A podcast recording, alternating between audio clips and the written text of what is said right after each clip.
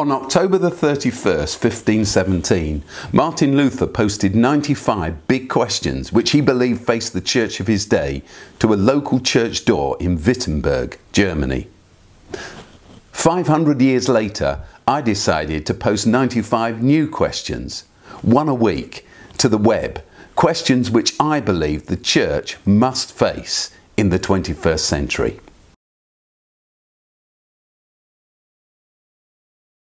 As someone recently said to me, all that God loves you talk is fine as far as it goes, but what about hell? Isn't the Christian message more accurately, more honestly, God is fickle, not love?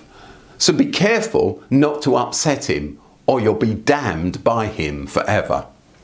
So, over the next few episodes of Chalk Talk, I want to think about what the various writers of the Bible, and particularly the Apostle Paul, who's been regularly presented as the angry apostle, the peddler of an uncompromising message of divine judgment, really believed about life beyond death. And today, I want to start by asking what it was that informed Paul's worldview, the lens through which he saw the afterlife, the ideas that shaped his understanding. Because when we see things the way we are, rather than the way they are, we always delude ourselves. The archaeologists tell us that the Fertile Crescent of Mesopotamia and ancient Egypt formed one of the world's cradles of civilization. Stretching back at least 6,000 years, these civilizations have left us with records of their early ideas around what we've come to know today as heaven and hell. Ideas which, as they develop, passed on into Greek culture, then on to the Romans, and finally on down to us. The ancient peoples of Earth were fascinated by the movements of the stars and especially by the sun and its nightly journey under the earth through the hours of darkness. As they watched and studied, they began to apply what they saw to the journey of the human soul after death.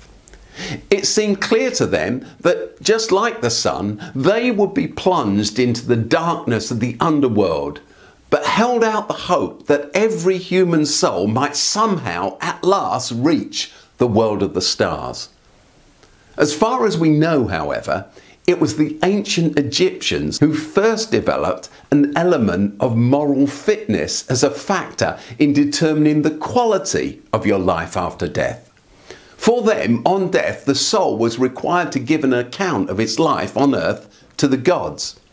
However, the good news was that, although this was the case, in reality, there was very little to be worried about because it was possible to completely avoid any negative judgment from the gods by reciting a declaration before your death that you'd not killed or stolen or been deceitful in life at all. And as an extra guarantee, you could also take offerings which acted like bribes with you into the tomb. In short, although the details were hazy and vague, life beyond this one, in whatever form, was not worth worrying about too much. It would be okay. And all this was true in just the same way in ancient Greek tradition. Here, the underworld was ruled over by the god Hades, who also gave his name to it. And the Greek writers, for instance Homer, painted it as a tedious and shadowy underworld, a miserable and boring place where the sun's rays didn't penetrate, a giant holding bay where all people went when they died, regardless of how well or how badly they'd lived their lives on earth.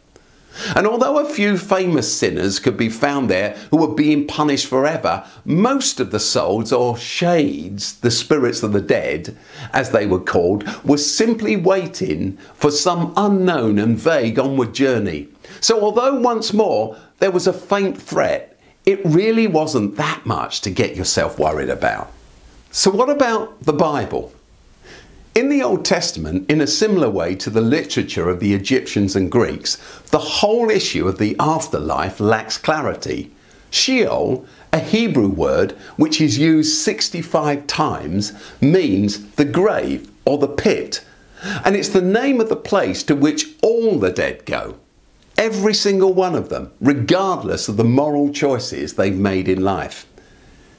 It's vital, therefore, to understand that it's a giant mistake to think of Sheol as the Hebrew word for our modern Western idea of hell.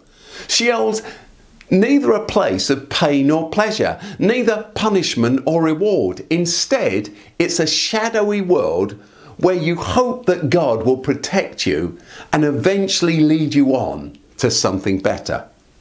It's all also well worth noting that when the texts of the Hebrew Bible were translated into Greek around 200 BC, the word Hades, the Greek underworld, was introduced as a substitute, as a translation for the Hebrew word Sheol.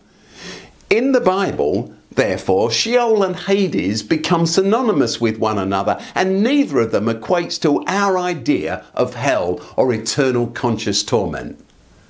All agree that we reach the end of the Old Testament, the Hebrew Bible, with no clear or firm ideas about the nature of the afterlife and no depictions of anything much to be dreaded. Indeed, according to King David, the composer of Psalm 16, my heart is glad and my tongue rejoices. My body will also rest secure because you, God, will not abandon me to the realm of the dead to Sheol, nor will you let your faithful one see decay. It may have been vague, but the Jewish people had the idea that there was hope rather than damnation beyond the underworld. After all, they were the people that God loved and had chosen, and this, along with the teaching of Jesus, was the worldview that Paul inherited.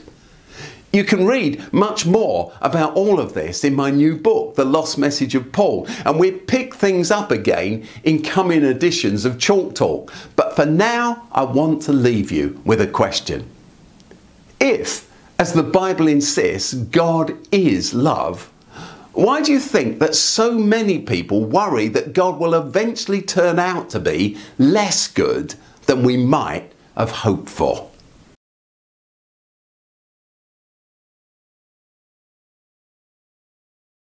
I say much more about all of this in my new book entitled The Lost Message of Paul, which is out now. You can order your copy from openchurch.network slash lost message of Paul.